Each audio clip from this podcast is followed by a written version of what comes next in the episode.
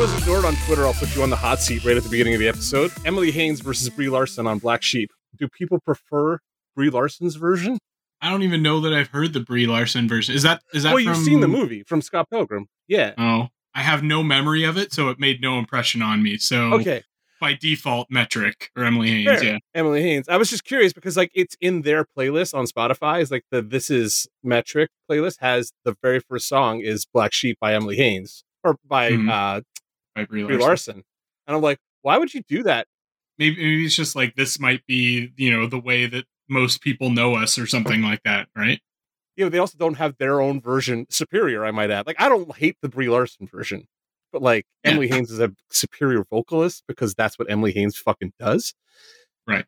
So like, I just thought it was weird to have somebody else doing basically a karaoke version of your song in your playlist on Spotify. It's also on Apple Music. It's on all of their things. Like her version of it is, just seemed odd to me. Anyway, welcome back to Dance Robot Dance, everybody. This is episode two ninety-six. Like, I have like a Mister Poopy Pants. Woo-wee! No idea what we're going to do for episode three hundred, guys, so don't expect shit. Oh, yeah. Yeah, I don't know. We haven't, we've not planned anything yet. We'll have like no four plans. Weeks. Yeah, uh, but I, I saw the number tonight as I was putting things together and was like, oh, shit, I hadn't even thought about that. Close. Anyway, let's get into the news. How are you doing this week? I haven't really, we haven't really talked aside from like kind of planning what we were going to watch yeah. this week.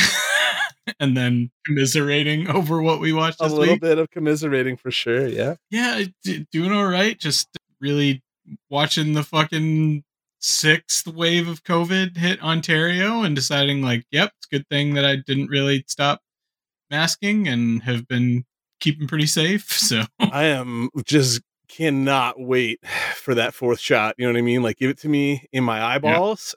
And I will continue to wear a mask. I've not stopped wearing a mask. If I leave the fucking house, I have a mask like attached to me somewhere so that I can put it yeah. on. Yeah. I yeah, I refuse to like not do that. That's insane. Let's uh let's switch gears into.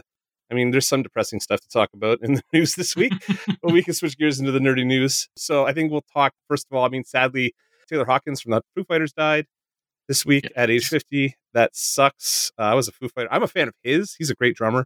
As a drummer, it sucks that he's gone. And uh, I was looking forward to like seeing them tour again. I figured they'd yeah, be out they on the road. They were at some just point. In the middle of a tour kind of thing and yeah. just had to cancel all the remaining dates. And dude had a lot of things in his system. So like, hey man, rock and roll, you know, addiction sucks. Yeah. Help. Yeah. I think yeah. a lot of it was prescribed too, from what I understand. So like, it's, it's not, oh, you know, not always what you expect, right? So yeah. I'm sure the story will continue to unfold as things go on. Did you hear about Bruce Willis this week retiring? I did, yes. Retiring because he is has been diagnosed with aphasia, which impacts basically the speech center of your brain and makes it difficult yeah. for you to comprehend and, you know, translate your thoughts into speech.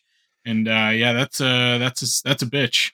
Yeah, that's uh, that was a rough thing to hear this week. There's been like there ha- there had been like talk about it in kind of circles. Like I know the Red Letter Media guys were talking about why is he doing these movies? Like just like churning out mm-hmm. these like geezer teaser movies.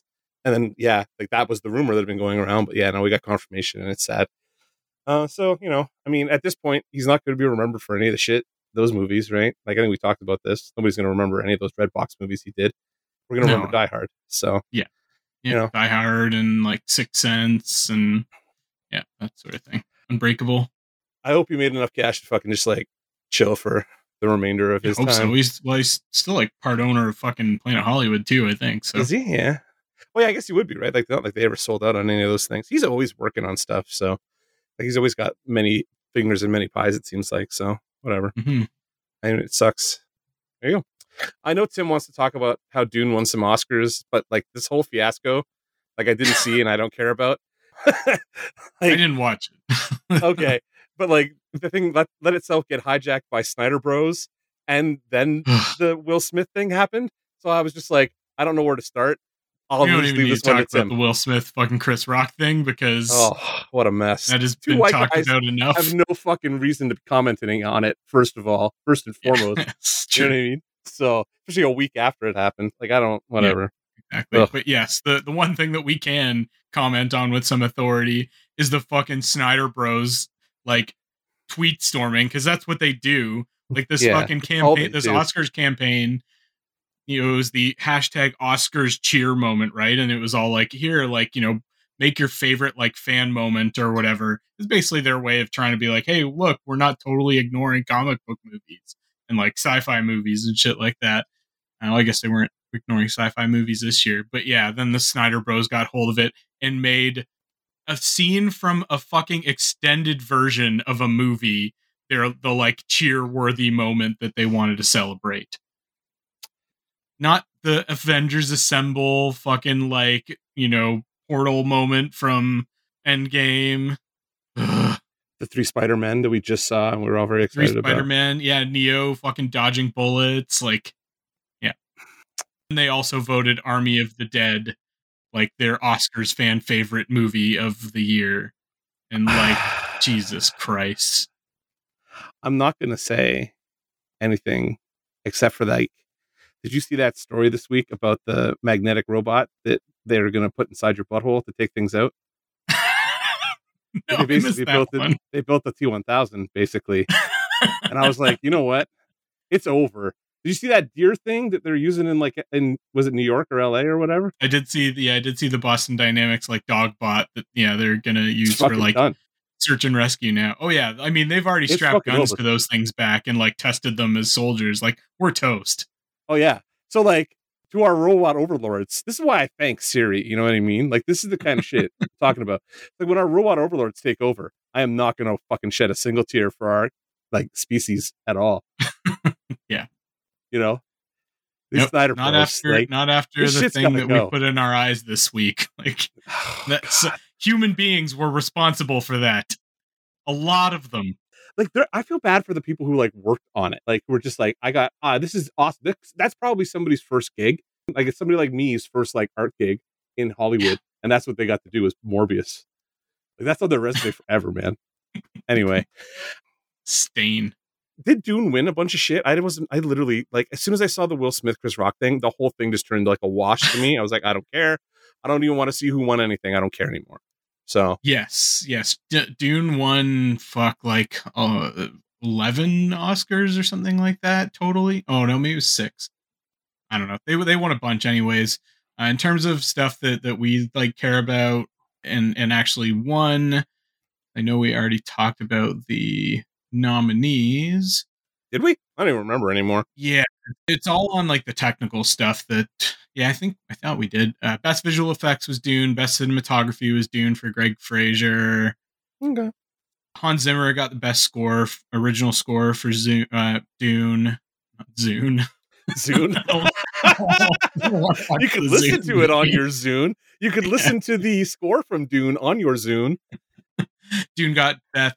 Best sound, best production design, best film editing. Yeah, they're well, all won a lot of shit. And, oh no, that's No awesome. Time to Die won the best original song. Well, I mean Billie Eilish and Finneas O'Connell, who is Billie Eilish's brother, I think, and like partner. The song came out like four years ago now. Like it came out like a yeah, year no, ahead of that no fucking movie die. Or whatever. So yeah. Cool, good for them. All right, is that anything else we want to talk about in the Oscars aside from like Snyder Bros? Just stop, stop. Yeah, just just don't. Please. And I'm never doing that Justice League poster, just so we're clear. Like, stop fucking messaging me about it. I'm not doing it. We have more D C shit to talk about. There's always D C shit to talk about. Sharon Stone was cast in the Blue Beetle movie that looks like it's just got kind of a powerhouse cast. They're kind of building mm-hmm. up on the side.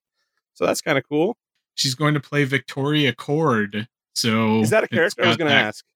I, I don't know that it's an, I think it's an original character for the movie. I don't know. I haven't read all of Blue Beetle, but the Kord name obviously yeah, is obviously is Ted, uh, yeah. Is, yeah, is referring to Ted Kord, who is like the original Blue Beetle in the comics, or not the very first one, but the, the one that we know and love from the eighties and nineties kind of thing. Yeah. So obviously they're, I don't know if it's just a nod or if that character will relate somehow to Ted Kord. We'll see. Cool. Maybe it's, they just made a, you know, did a gender swap and it, it is Ted Kord, but a female, whatever. I mean, I, if you get Sharon Stone to be Ted Kord, and like, fuck yeah, go for it, dude. She's awesome. Yeah. I love you. I love Sharon Stone. Cool. All right. Can you explain this round robin tournament that they're doing for like a, a book? What the fuck is I, this like Hunger Games version of hell? I wish I could. So what it is, is D C has basically put up a round robin, like a, it's March Madness, basically. There's oh, sixteen. Yeah, I mean, yeah. yeah, it's a, it's a sixteen entry bracket kind of thing.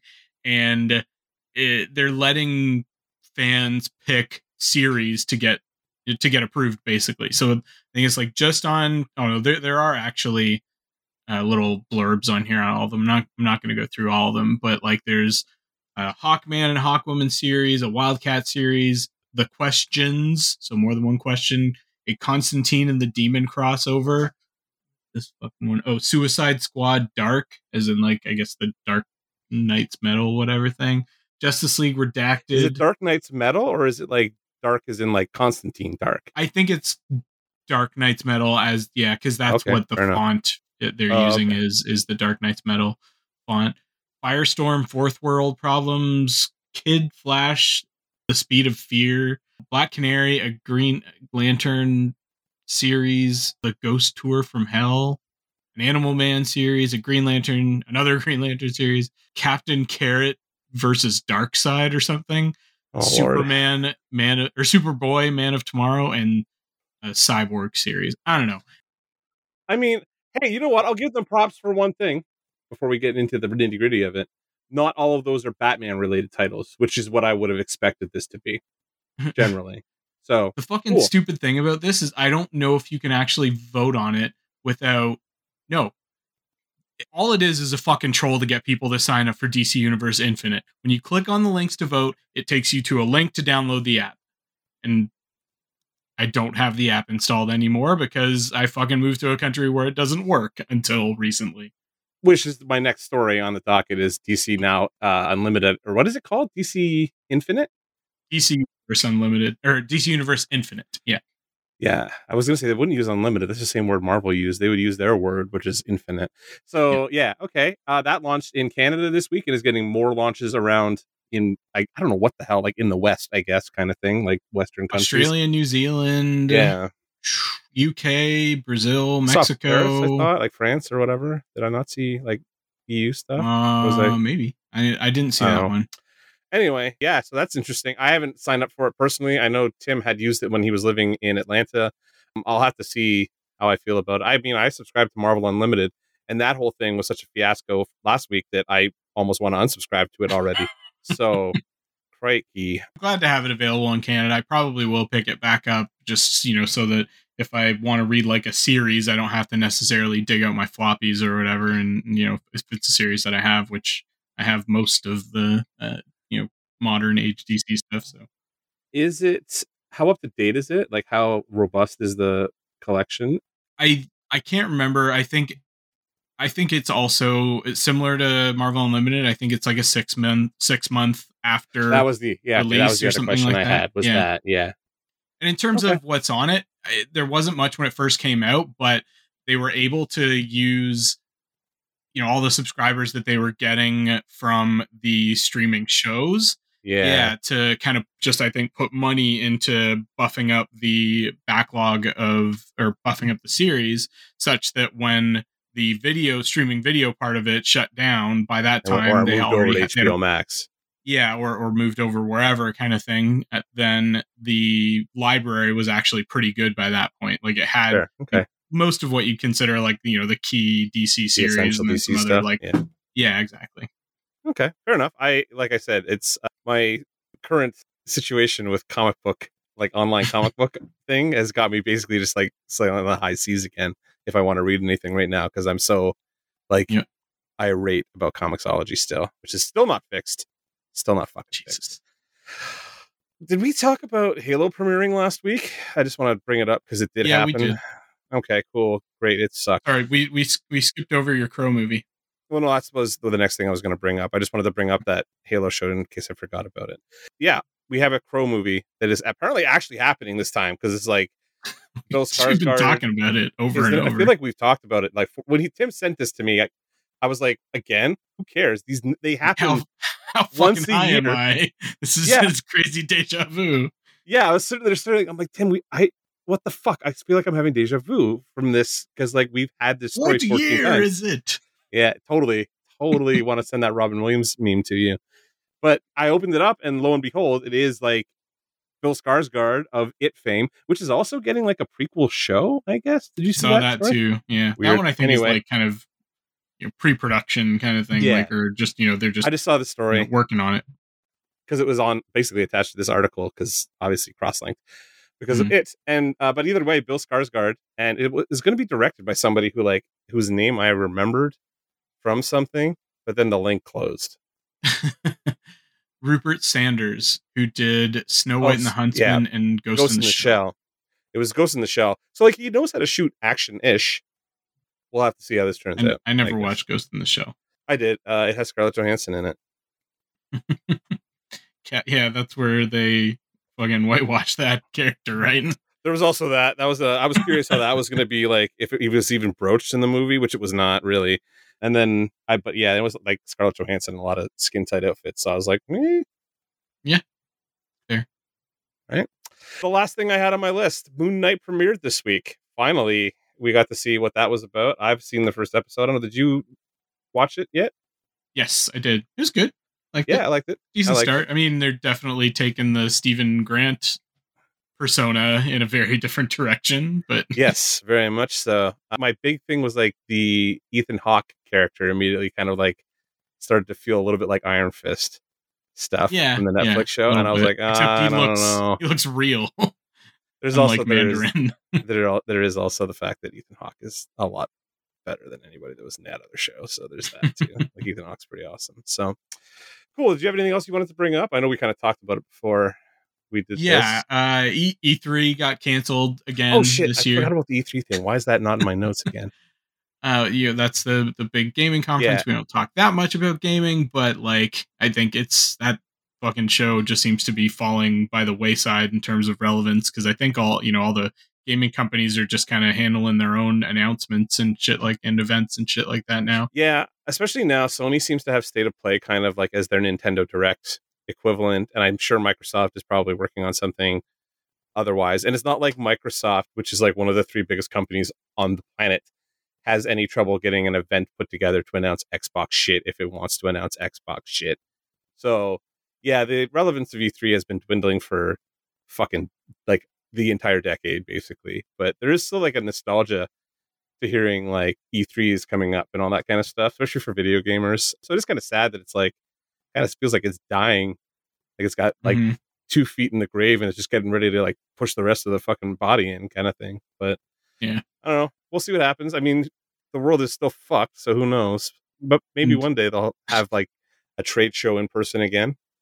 And sp- speaking of video game things that are not happening in twenty twenty-two, the Breath of the Wild oh, sequel yeah. got pushed back to twenty twenty-three, which nobody is particularly surprised about. It's not a Zelda game unless it gets delayed three or four times. I was going to say, I don't think it's been delayed yet, and it has to be delayed at least three times before it comes out as an official Zelda game. And now yeah, I think we're on the, I feel like we're on the fucking cusp of another Switch also, like a, like the next gen coming out yeah. of Switch. And I'm like, are they just going to do what they did last time? Because I'm not fucking double dipping this time. I will wait for the new deck and play yeah. Zelda on the new one. I'm not doing this shit again. I You're always not Twilight Princessing this one. Yeah, which I've done for every one. I've even played Breath of the Wild on the Wii U because I didn't have mm. a Switch initially when it first came out, uh-huh. but I had a Wii U and I was desperate to play the new Zelda. So I was like, fuck it. It was built for this system. I'm playing it for this system. And it was fine. When I replayed it, when we talked about it, was when I finally played through it on Switch, um, yeah. like with all the D L C and stuff. So that was cool too. But, you know, yeah, it sucks. I don't even expect to see God of War this year either. I, I expect Elden Ring to basically be like this year's big game. Mm-hmm. And it's already out. And yeah. it fucking rules. It's Geek of the Week time, B T Dubs. Oh no, I had two release date Holy things. shit, Tim. House okay. of the Dragon, the Game of Thrones prequel, featuring the Nobody like cares. That's focused on the Targaryens, got a release date, and it's like two weeks before Lord of the Rings, Rings of Power. It's coming out in like sort of mid-August, August twenty-first, and just saturate me with sword and sorcery. Mark doesn't give a fuck.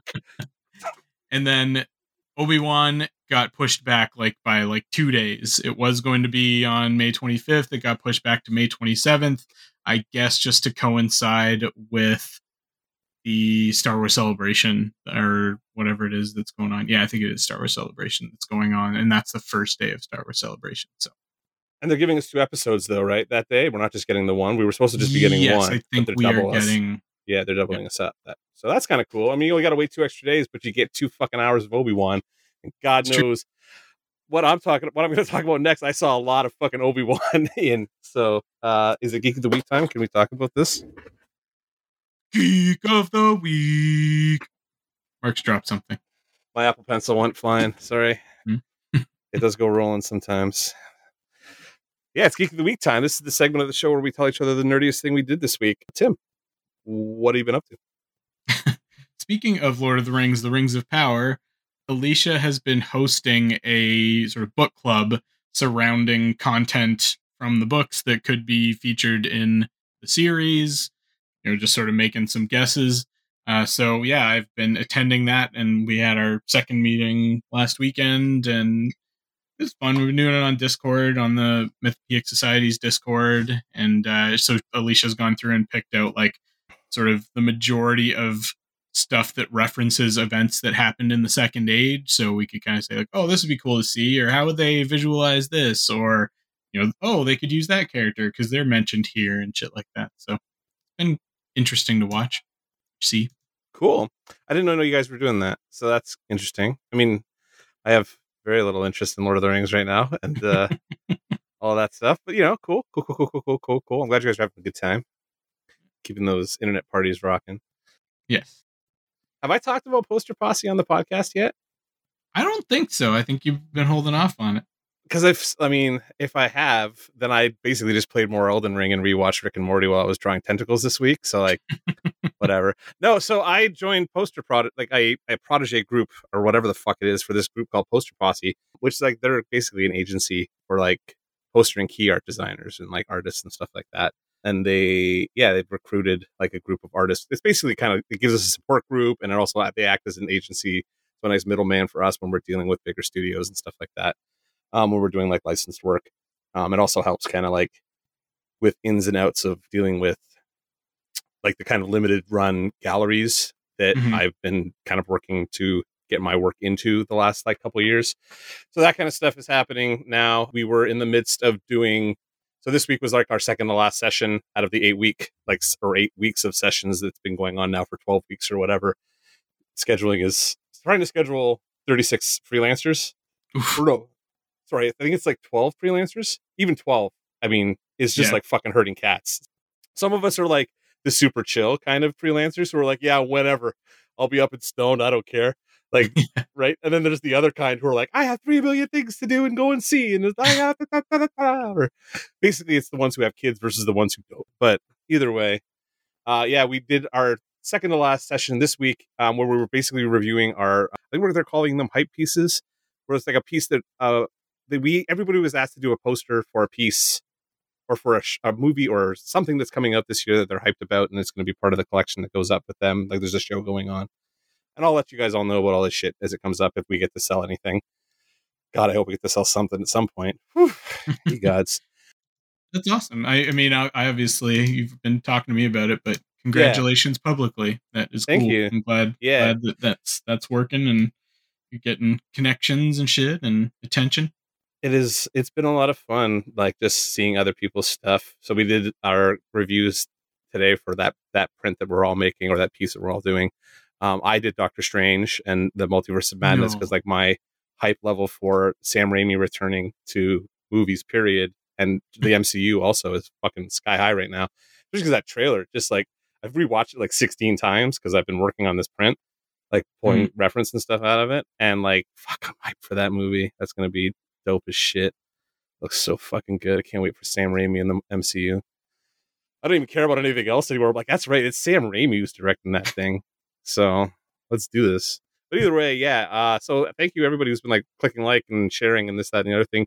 All this stuff was announced on Twitter this week, obviously, and that's why I can talk about it now. Finally, I've been under N D A for weeks and weeks. That I obviously, like I told Tim and my family, but not anybody else. The rest of you can suck it. Until now. Now you know. So I'm in the Poster Posse is basically what it is.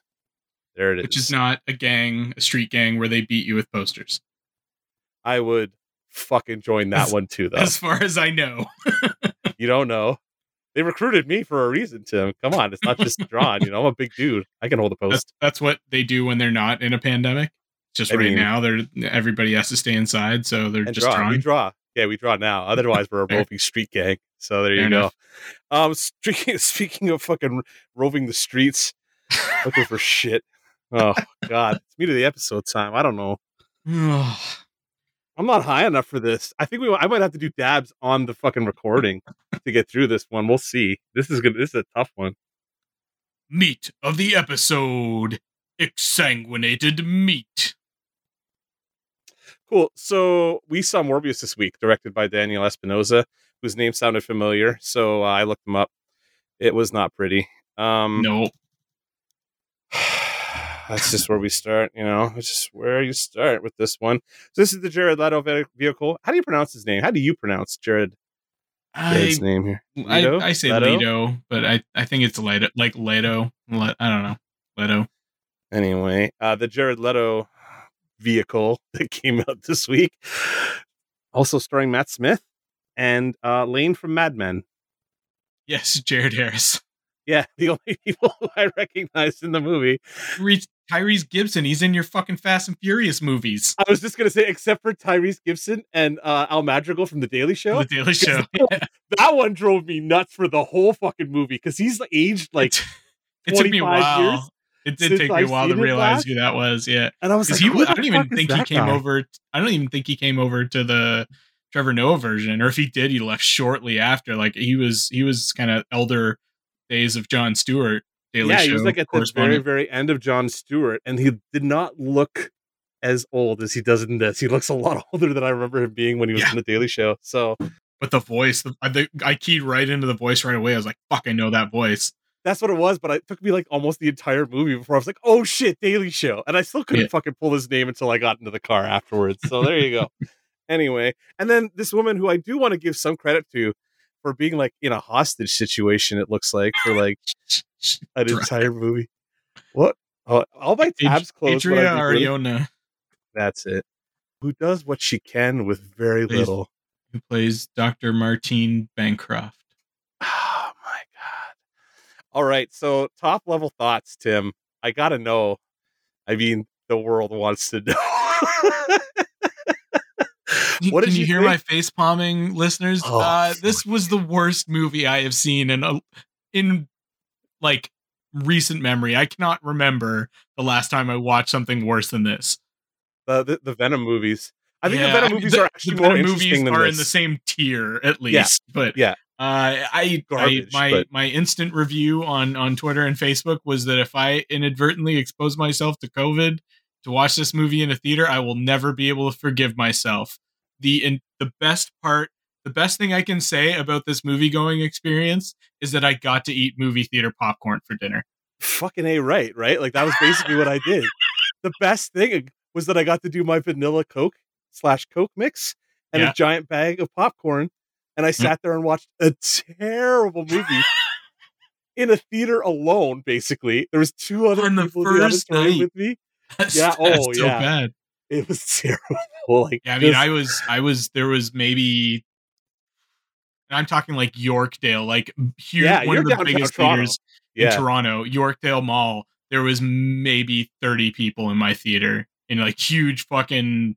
like A V X theater kind of thing. Yeah, yeah. That's a big five hundred seater up at Yorkdale too. Like yeah, that's... like with the D box seats, right? But like, oh. you know, the, they don't put the D box seats in the tiny little theaters. No, they do not. Oh man, it's brutal. Brutal. So that Morbius sweep thing that people are fucking posting all over Twitter is not going to be happening. I don't think. Like, where the flying fuck do I start with this flame roasted turd? Sweet Beppy fucking Christ. Was this a fucking mistake, chore and nightmare all rolled into one horribly poorly acted, murky, noisy fucking disaster of a movie. I've never noisy, like noisy for sure. What a fucking mess this movie is visually. You can't tell what the fuck's happening half the time. Who decided that a movie set mostly at night, that the main character, whose powers are emitting black smoke apparently, should be dressed all in black? In black. Good point. Uh, do, do I? Am I recapping so, the plot of this monstrosity? I just, I, I'm I'm trying to decide how to how to like. I don't even know how to put this more eloquently than to say how to fuck this pig, Tim. Honestly, I'm trying to decide how to fuck this pig. There's no lipstick on it. As a Canadian should say, fuck this ostrich, because it's at least a two man job, allegedly. Anyway, no, no, no longer allegedly. It's a two man and a one woman job because Missus Yeah, McMurray apparently. Was fucking there. Anyway, I love Missus McMurray. And apparently the entire town does too. So like, Tim, I guess, you know what? For the benefit of our listeners, so that none of them have to fucking suffer the way we fucking suffered. How does that sound?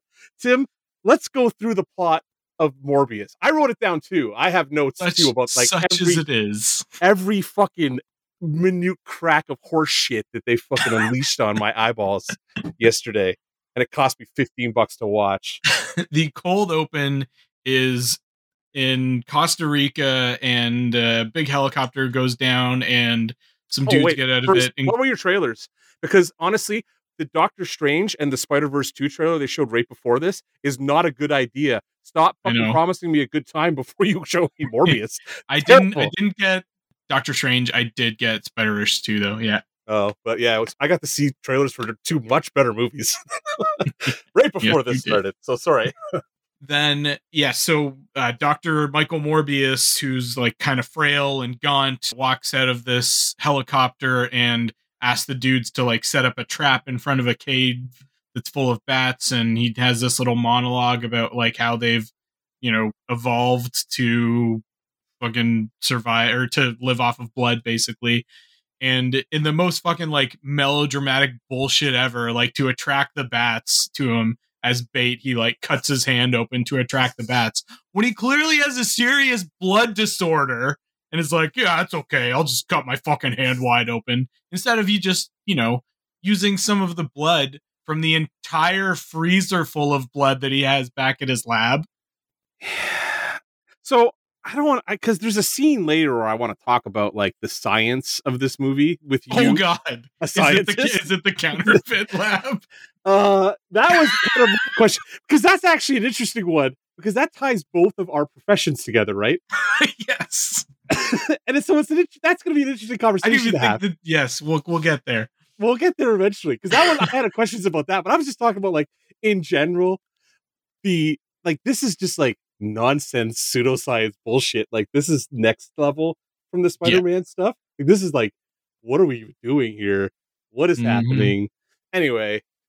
He doesn't seem like a credible scientist to me. And then he goes and does something that really makes sure that he never seems like a credible scientist throughout the entire movie. So there we go. We we flash back to twenty-five years earlier at some private hospital in Greece. The sign of a fucking awesome movie having a flashback in the first two minutes. Yeah. Yes. Where this is where Michael Morbius is getting treatment for his rare blood condition. And we see his, like this new per- person come in, this new kid come into the bed next to him, whose name is Lucien, and Michael Morbius is a total fucking asshole. So he refuses to call him by his real name and just yep. causes him Milo. Cause he figures he's just going to fucking die. Like all the other kids that come into this hospital, which is fucking dark as shit. Like why, why are you going to make me think about like eight children dying in the first five minutes of this movie? Uh, because this movie's a horrible fucking total disaster. And then then we meet Jared Harris's character, who is Doctor Air Emil Nicholas. Yeah, Doctor Yeah. Emil Nicholas. Who oh, wait, is it they, Emil Nicholas? Because he calls him Nicholas constantly. He does. Like it's his calls, first name. He does. Okay, that he was, does. That was confusing. It, it only it only the only reason I know it's Doctor Emil Nicholas is because I checked the fucking Wikipedia page. Oh fuck! Unbelievable. And they literally just dyed Jared Harris's hair to de-age him twenty-five years. They did not do a single thing to his face in terms of like makeup, digital de-aging, anything. They're just like, yeah, just spray paint his hair like redder and we'll call that, you know, he's fucking like thirty-five instead of sixty.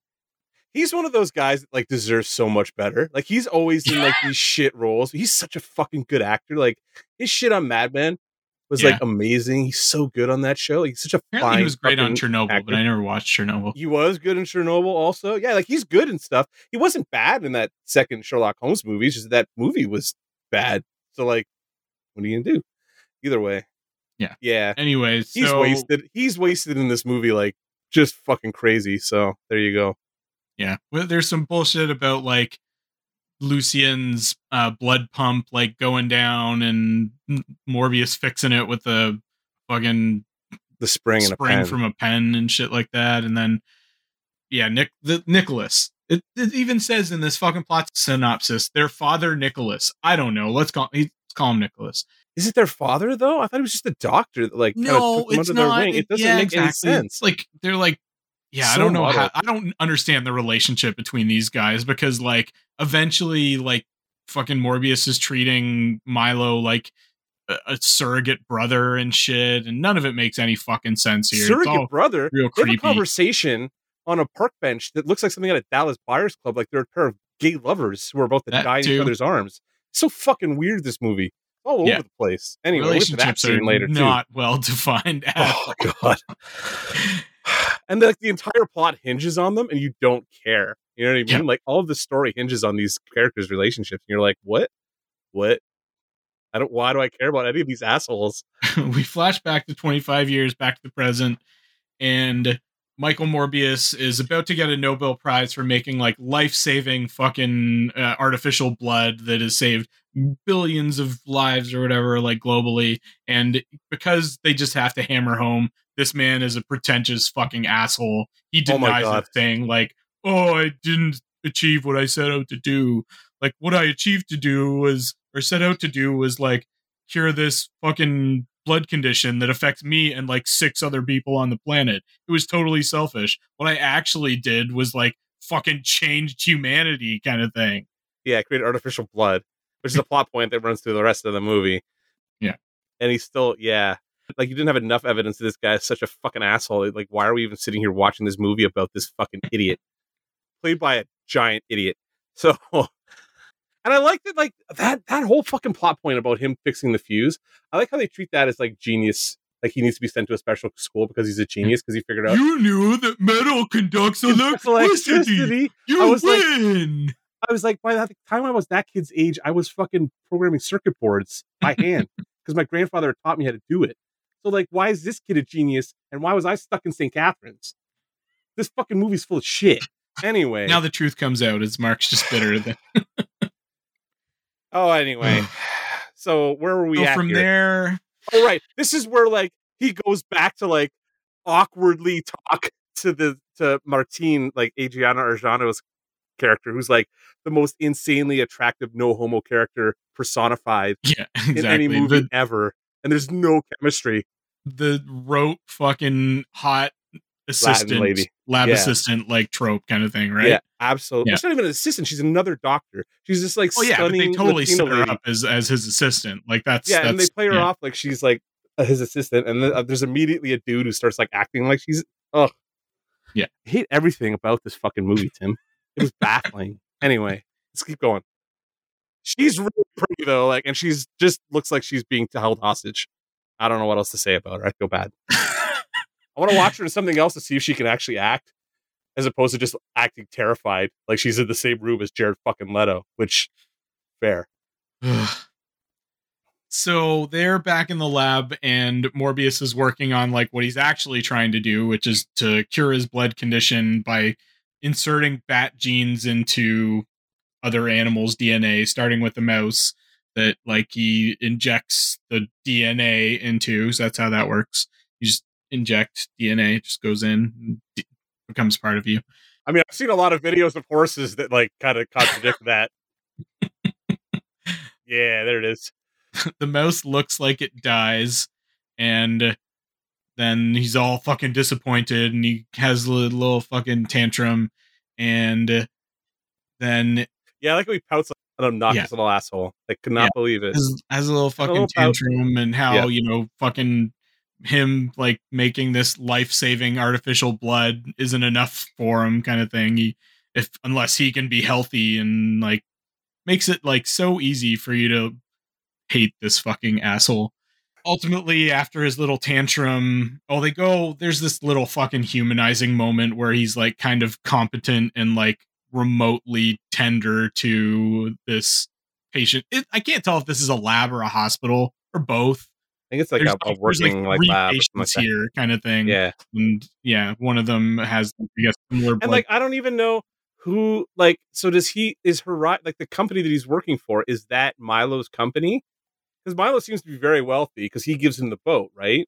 Like, is that his uh, yeah. company that he's working for? I don't know. And how the fuck is Milo wealthy? All he does is fucking sit at home and drink. They never fucking explain like where his wealth came from. He's just amassed a huge. Can I amass a huge fortune by sitting at home and being a fucking pompous asshole all day and drinking?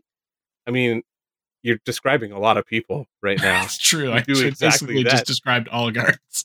Yeah. So, and most podcasters too, who actually make money at doing this horse shit. One day. So after that, you know, they try and make him look vaguely human. And then Martine sees, oh, who could have guessed the mouse isn't actually dead? Like every second of this dreadful movie is so predictable. Yeah. Yeah. I hate the people who wrote this and I don't even know who they are. Like I hate them. Anyway, they owe me fifteen dollars.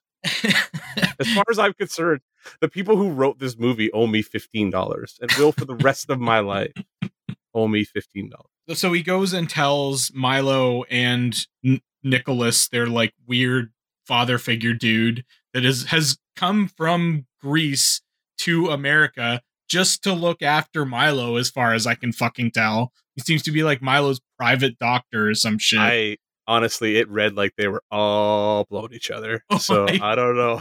I, don't I mean, know this is this is the same universe where like Venom and fucking Eddie Brock are like strongly implied to have a sexual relationship. So I mean, it lives in his butt, doesn't it? Isn't that what they say? So like that's pretty sexual to me. I don't know.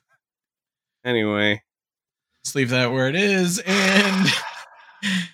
My he asked Milo for a boat because the experiment that they're going to do can only be done in international waters. Oh for my god! Fuck's my sake. fucking brain, my fucking brain goes into like T V tropes overload. Like it goes into shutdown mode when they do international waters, the, right? The logic here seems to be like the fucking science wouldn't work if they were not on a boat in international waters. Right? Like, clearly this dude does not care about yeah laws or shit like that. Like he knows he's fucking going to do something he shouldn't fucking do. Yeah. And he's making his friend like accessory to a crime technically too. Like illegal human experimentation is technically a federal crime in America. I think it's actually an international crime. Like isn't that agreed upon by like it's Interpol or some shit? Probably. Yeah. So yeah, they, they go out to international waters just so they can have this fucking dramatic sequence take place on a boat instead of a lab with some disposable fucking asshole mercenaries nearby. Well, only kind of eight thing. Of them. Like who was running this fucking boat? Like who wrote this script? A big cargo boat like that takes more than eight fucking people to run. You need an engine crew to run a boat like that. I'm pretty sure. Like yeah. Maybe correct me if I'm wrong. You know what I mean? I would At think me. one one assumes. At me, you would need more than eight dudes. All of them and seem to be sitting around playing cards as we get on the boat. Yeah, there's nobody. There's nobody actually doing anything. Yeah, yeah it's just just hanging out, just, yeah, just floating. So I, don't I don't know. know maybe they dropped anchor. I guess. So they, Martine administers the treatment to Morbius, who, like I said, is all fucking like frail and like. Steve Trevor, like fucking shriveled up kind of body and everything. And I, just, I kept thinking of Timmy from uh, Timmy and Jimmy from South Park. I feel bad. For, but like, because he had the two like walking things. I was like, oh, fuck. Oh, yeah. Yeah. Yeah. He's a comedian too. He tells little jokes, Jimmy. Yeah. Great. Anyway. And of course, the fucking treatment turns him into a living vampire. And.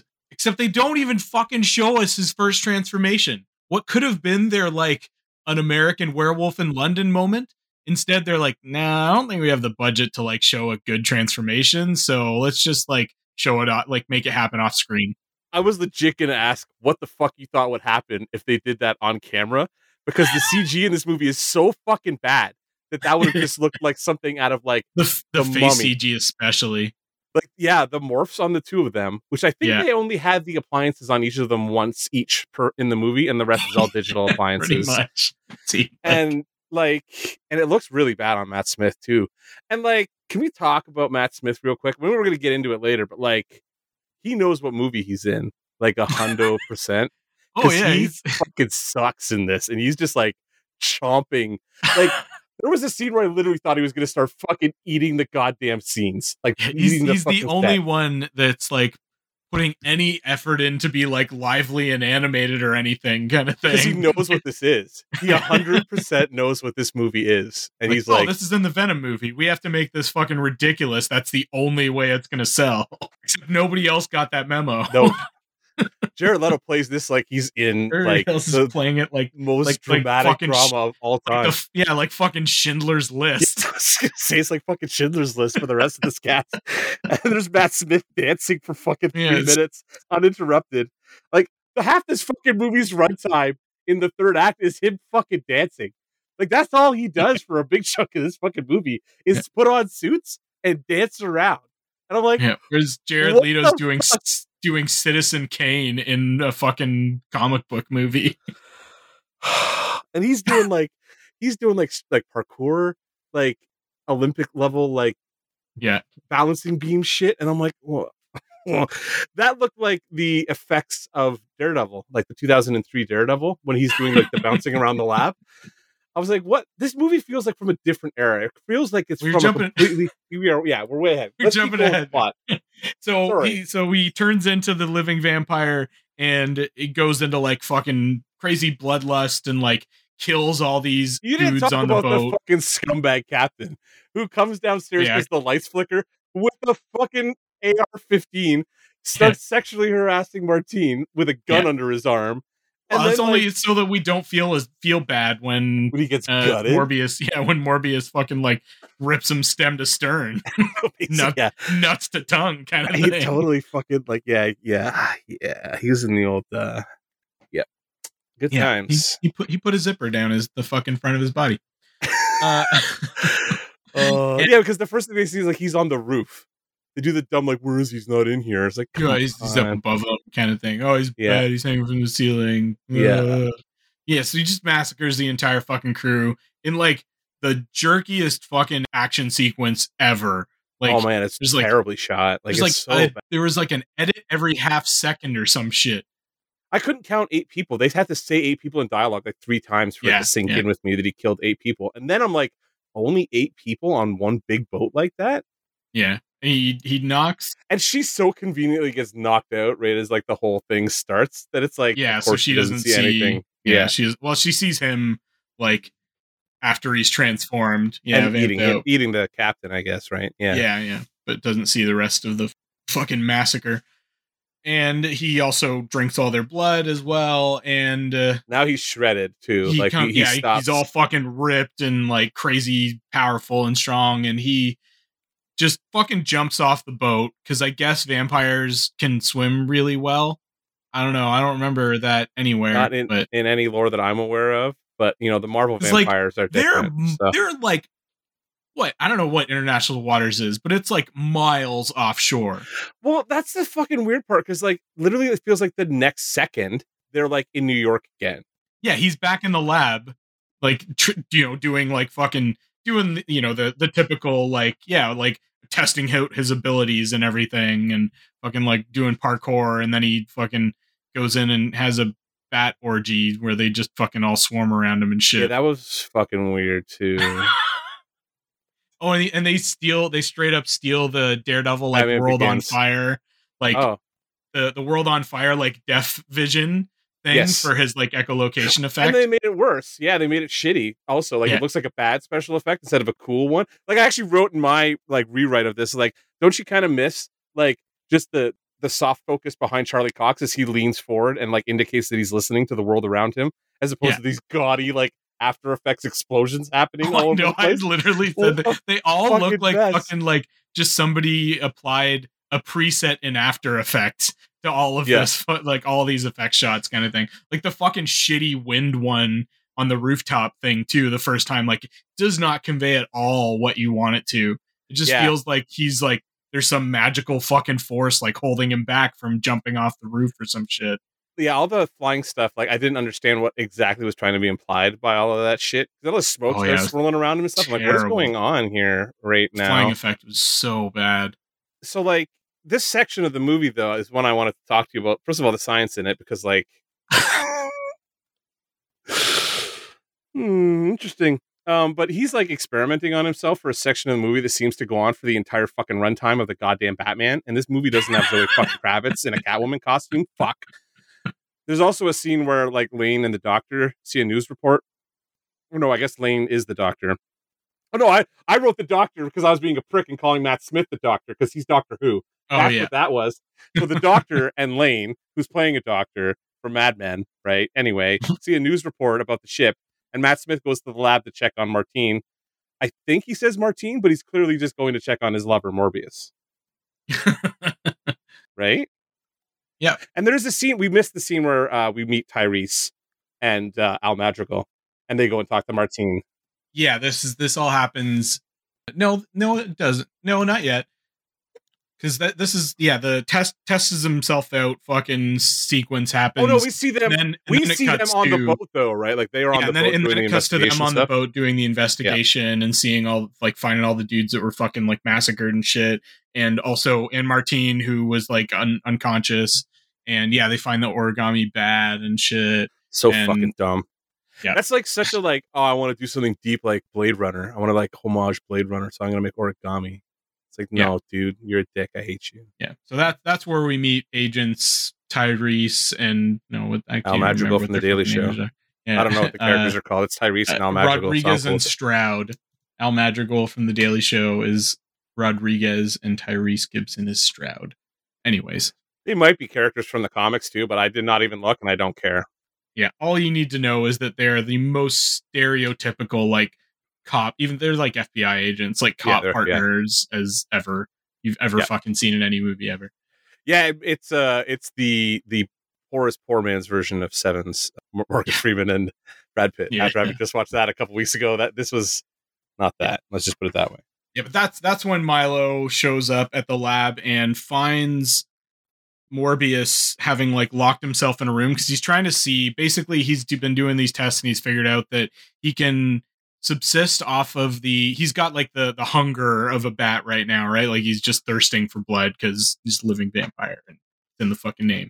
And he's found that the artificial blood, which is blue, will like stop him from vamping and will stop him from getting sick, I guess, and vamping. I don't fucking know. Stop him from doing something bad if he Uh, drinks it like every six minutes, but that effect is reducing, and eventually figures out I'm gonna have to drink actual blood, which like it's the twenty-first century. Like you can get you can drink blood without fucking killing people. Like, well, like it doesn't even like mention animal blood you know, at all either. Like yeah. you could probably get enough cow's blood to fucking drown yourself in at a butcher shop, like mm-hmm. three times a day. So maybe find an alternative yep. that you can drink and just shut the fuck up. So anyways, but then when Milo helps him by giving him some of the blood from the freezer, he like sees that Morbius, like it cures him. And he's like, oh, yeah, fuck, give me some of that shit. And Morbius yeah. is like, no, I can't do this to you. Like it's turned me into something terrible. And Milo's like, fuck you, dude. Give me some. Like, yeah. Stop yeah. hogging the good shit.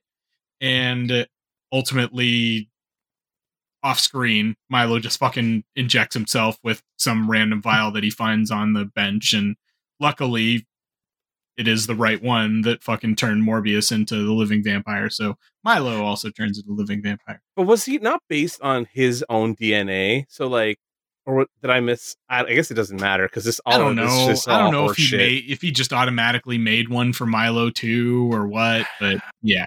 Yeah, because they do like expressly show him like putting it in the fucking rack on the table, and then like it almost feels like Milo looks at it before he even knows what's going on and steals it ahead of time. Because yeah. they don't really show him going back to it and grabbing it, but he looks at it before he goes into the room with uh, Morbius. And I'm I was like, after that scene was over, I'm like, wait, did he steal it before he even knew what was going on? Is he just a prick klepto?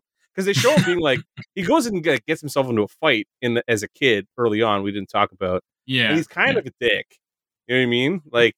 They're both assholes, I guess, really. Yeah. Like each other and to like everybody around them. So it's true. Anyway, and then we have this whole sequence where like there's something stalking one of the nurses at the lab in like the most the hallway with the most overly dramatic fucking lighting ever. Like there's only the light in one hallway ever. What oh, building in New York is that fucking big that it could have a hall that fucking long? That doesn't right? even make sense to me, right? Yeah, like, it doesn't make any. No, it does so, not make anyway. any fucking sense. And, you know, we're we're supposed to believe that it's Morbius and he, you know, killed somebody else without thinking about it. Because, like, really, you know, he's like, oh, it's kind of like the fucking Wait, Lazarus Pits in Batman, right?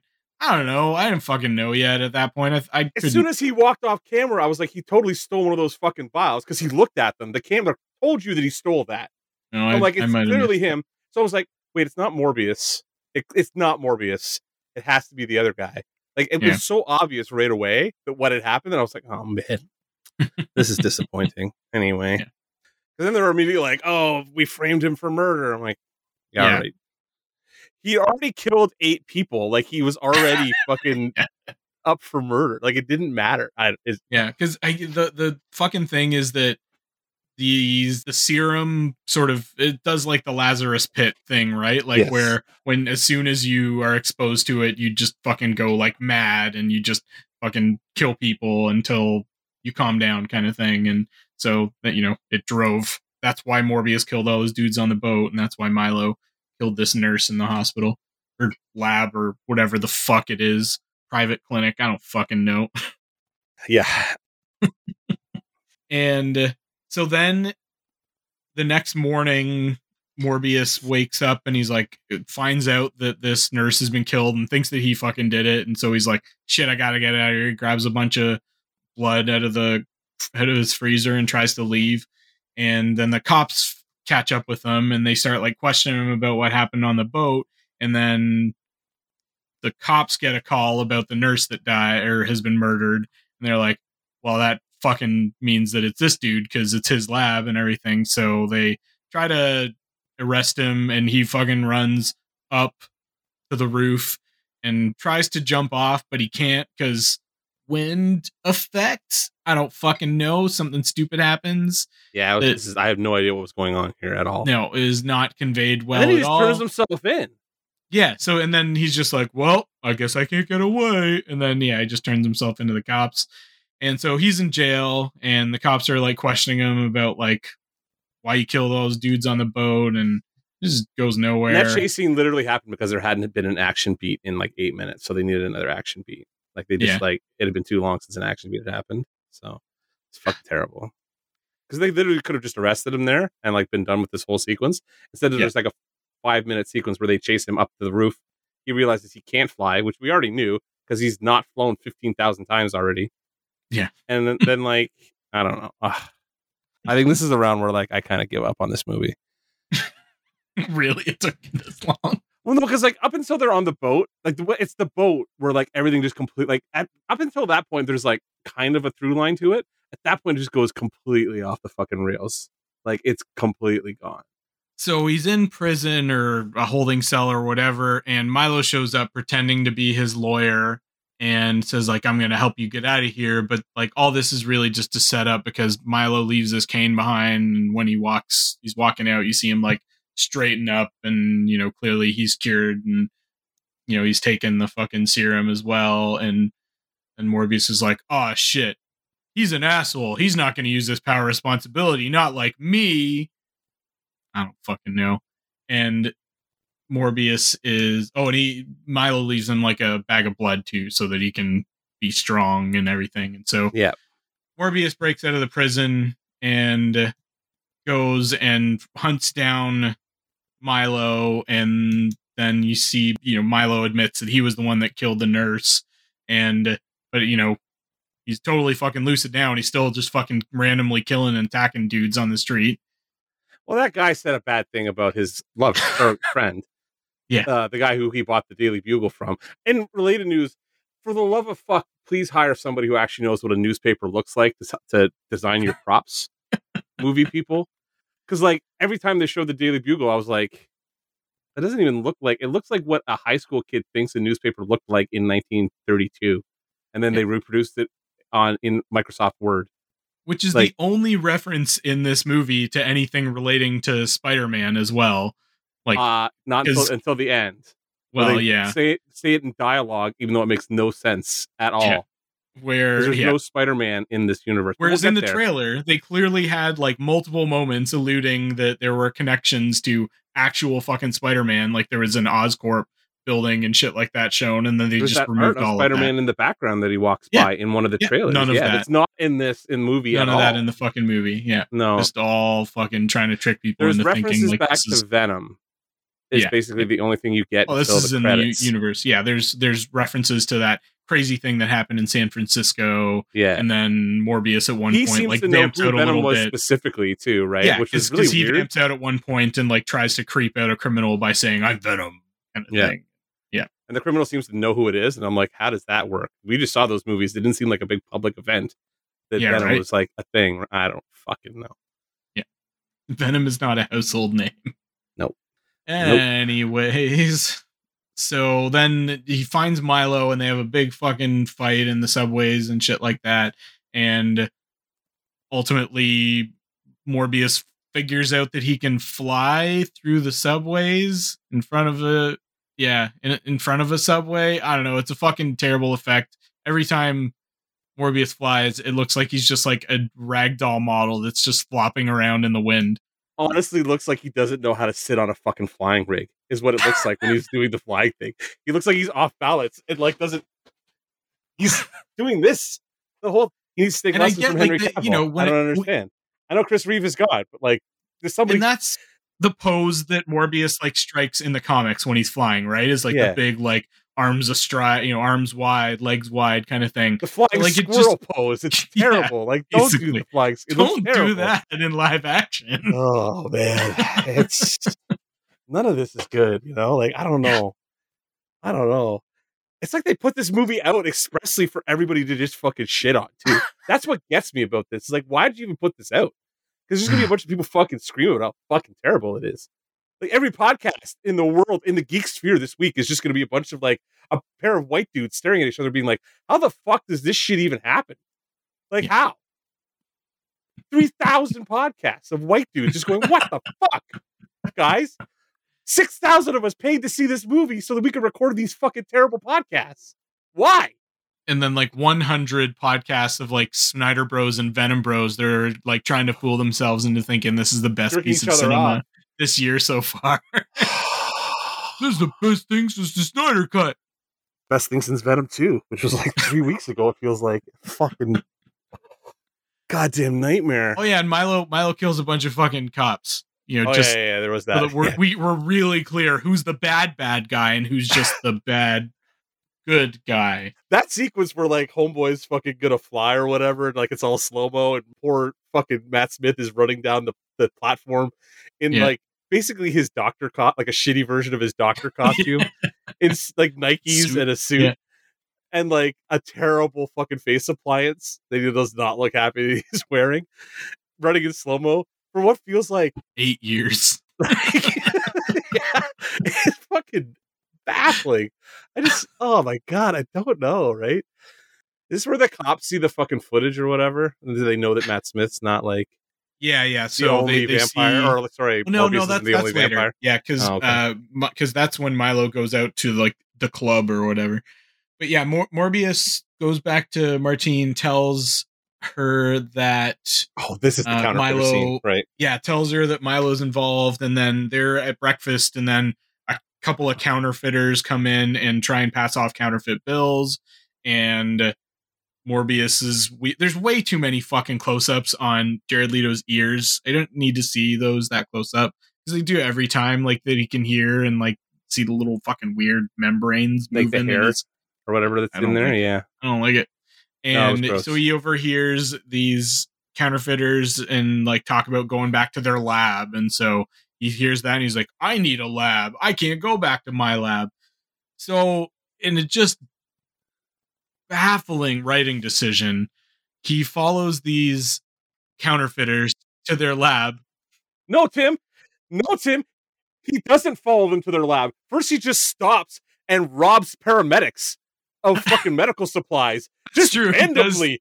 He does steal. I was like, where he the does fuck just he... steal some some blood that yeah it was just sitting in like a cooler that near like, a it, fucking that whole, ambulance. That sequence baffled me. He gets up and is like, I gotta go deal with this thing, and he gets up and walks out, and you think he's following these two guys back to their print shop, which is not a fucking lab, B T W. But like, and then he, I don't, he just goes down this alley, and all of a sudden he's go, ruffling through these bags, and I'm like, are those the those were those guys carrying bags? What the fuck's happening? And then he pulls out blood, or the blue artificial blood, and he walks yeah. away, and you realize that he's in paramedics. He's just robbing a paramedic. And I was like, yeah. where did they show the ambulance? How did he know that they were carrying artificial blood? Why is he robbing them? Like, and I hope they're not treating somebody that needed that. I thought that wasn't a, like a G S W or something like that, where they right, were going like to need trauma that, fucking right? patient. Yeah, where they, they're going to have to infuse this person. So I'm like, this guy's such a fucking prick. And then he goes and fucking follows these guys to their print shop. Yeah. To their counterfeit print shop. And Morbius fights them all because we need another fucking action, action sequence. sequence. It's been thirty-eight seconds since we've had an action mm-hmm. sequence. Like, that's how they keep you, get, gotta get through the movie. And yet, and yet I just, I, the action just, none of it satisfied me to any fucking extent whatsoever. I left this thinking that there was like no action fucking in it. Because every it was all it was all either C G I bullshit or Jared Leto overacting while he pretended to break somebody's hand, even in like the most unconvincing way I've ever seen somebody pretend to break somebody's hand. He's like yeah. the worst actor I've ever seen. It's crazy. You know, he said he found the role surprisingly challenging since it was less character driven than his prior performances and closer to his real life personality. I fucking what? hate it. I fucking hate this guy. He was just in this you movie do. with Anne Hathaway. I cannot watch this Anne Hathaway movie because he's the co-star of it. And I'm like, I fucking hate him. I won't watch. I love you, Anne.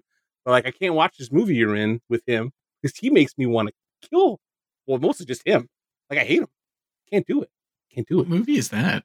I don't even remember. It just came out. But I want to see it because I like her. Anne but... Oh, yeah. So this. All right. I got distracted looking at Anne Hathaway. What are we talking about again? We're talking about. Uh oh this shit! What is, are we talking about? I'm really high. Oh, Morbius. Oh man, this, this is where Morbius d- decides that he's gonna make biochemistry lab equipment out of screen printers that were being used for counterfeiting. They're not even screen printers. They're like digital fucking U V presses. Like, none of this makes sense at all. Like, they're no, one-off sheet feds. Whatsoever. But he takes six pieces from these fucking presses and somehow turns that into like a D N A synthesizer. What yeah. the actual fuck? Like, I, I think it gave every me and every other scientist in the greater Toronto area a brain bleed. Like, everybody else was just like, had one of those like blood from your nose sort of moments, like sympathetic to me when I watched that scene. Yeah, I kind of had a similar feeling to that because they were using print shop equipment that I'm very familiar with the utilization of to do shit that Tim does in his science bullshit. So like, what the fuck? To insert bat genes into human D N A. Well, no, in this case, they're trying to oh, make... you know what? It wasn't a movie. It was a series She was. they were supposed to be in together. That's right. Some drama oh, okay. streaming television thing. And I was like, oh, yeah, I'll watch her in something. It's called uh, We Crashed. I don't know. Okay. It's on Apple T V. I was like, I'll watch Anne Hathaway. And then I saw her co-star was Jared fucking Leto. And I was like, well, out. Sorry. Yeah, so Morbius makes basically an antidote for the serum, but it's really just a poison. Like, it's going to kill... It's going to... He makes one for... Milo and one for him. Yeah. yeah. And uh, this is when we see Milo like going out for his fucking little night out. And he, in what I think is the most villainous thing about this entire movie and this character, he wears a tie that matches his shirt. Has yeah. the same stripes as his shirt. It's like, what, yeah. what the fuck is that? That is just hideous. Yeah. Like, I get it. This guy's an asshole. You don't have to make that extra fucking costume decision. Yep, and then they do the rote villain. You know what? This is where I went to the bathroom, and I have uh, my brain's version of this scene where he sexually harasses this girl and kills a bunch of dudes, and then gets stopped because like no, he's too powerful. Not, not quite. He hits on the girl, and the girl's kind of like into it, but then like her boyfriend or whoever she's there with or whatever, like oh, starts taking offense to it. Scene. Yeah, exactly. Uh, it's it's, okay. it's still, you know, a rote fucking stereotype. It's this a, is not the trope. One you're thinking. Yeah. It's still a T V trope. Fair enough. Okay. Yeah, did. Exactly. And then, you know, they, you know, tell him to fucking get lost. And then he waits outside for them when they're all hammered and beats the shit out of them and drinks all their blood. And that's when he gets caught on camera. And then okay. the agents can see, oh, wait, maybe there's somebody else. And it wasn't Morbius that killed all these people or whatever. So, or at least the nar- nurse. I don't know. I literally got like a bunch of text messages and kind of had to pee at that point in the movie and was like, this is as good a time to fucking take a break from this horse shit as any. And basically read a bunch of text messages while I walked to the bathroom to pee and came back. Uh, and by that point, like it was Morbius on screen again. And I was just kind of, I, I morbidly, you know, just walked back to my seat.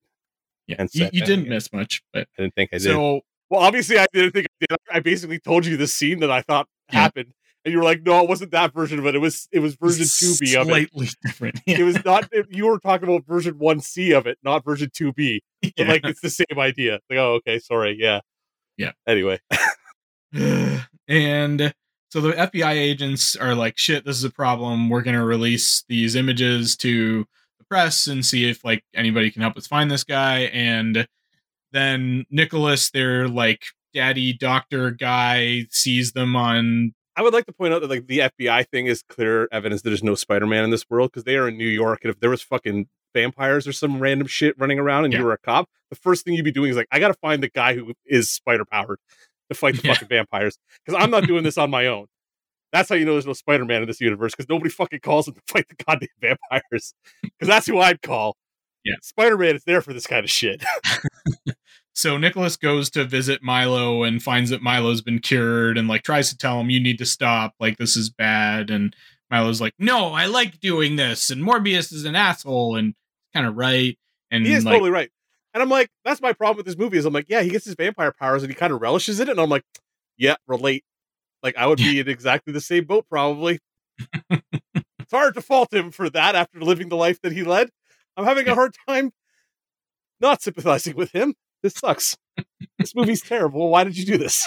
And then Milo slices open his surrogate father's guts and then leaves him there to die. And then Nicholas calls Morbius call as he's, he's like, like, just call Morbius. Yeah, as he's like, just, as he's just sitting there fucking bleeding out.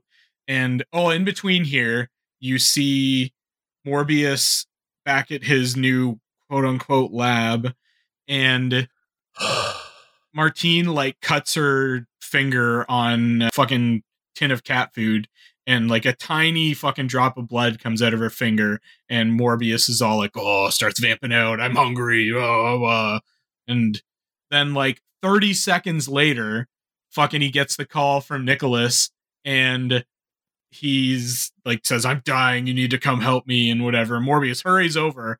Morbius is sitting there like with his surrogate father dude that's just like fucking bleeding out and like is not having any fucking glimpse of his hunger or whatever to bite him or to drink his blood or like, you know, having to fight back his vampire side like he was like fucking two minutes earlier with Martine. Well, like his dad called him for help and then like I guess he had a cell phone and didn't call an ambulance even though his guts were like all over the we what died the like right in front of him. Yeah, I don't know. He, he had to take like at least ten minutes to get there. He had enough time to call an ambulance that could have. We can fly help. Now though.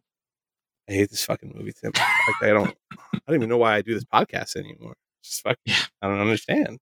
And so while Morbius is over watching his father die and not doing anything about it, Milo kidnaps Martine and takes her to the top of a building and basically like uses her heartbeat and her, you know, calling out to Morbius to, you know, get bait Morbius there. And Morbius gets there and we see that Martine has been it, what initially feels like an eleventh hour fridging to begin with. And then they walk it back like fucking two minutes later. And she's a vampire now, we see at the like very closing sequence. But so he comes and like finds Martine there, like lying there, like bleeding out. And Morbius like lets her drink a little, like they kiss and she bites his lip and drinks a little bit of his blood, and I guess that's how be- she becomes a vampire. I don't yeah, know. But like he feeds on her too before he goes and fights Matt Smith, right? Like, yeah, he, he does. Her. He does because like, yeah, you can't fucking turn somebody that doesn't have any blood left in their body.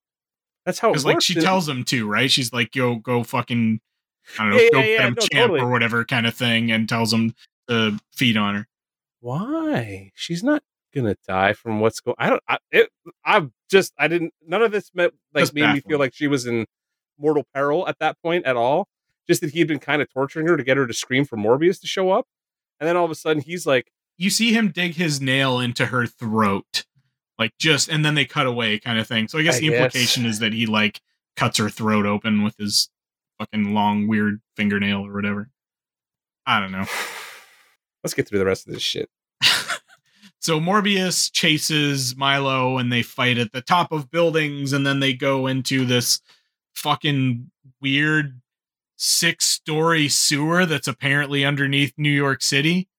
This is like, it's literally almost as baffling as the fucking fight in the giant church at the end of Venom two. Like, yeah. It's almost the same fight. Like, I can't fucking tell what's happening at all. It's two of yeah. these characters were all dressed in black on a black background, booming around with flash smoke effects over top of them. You can't tell what the fuck's happening until it goes into a slow-mo shot of, like, an extreme angle that goes on to, for, like, Zack Snyder levels of fucking time in slow-mo. And then cuts back to action. It's fucking indecipherable. And then you see the super slow-mo shot of one of them getting punched in the face.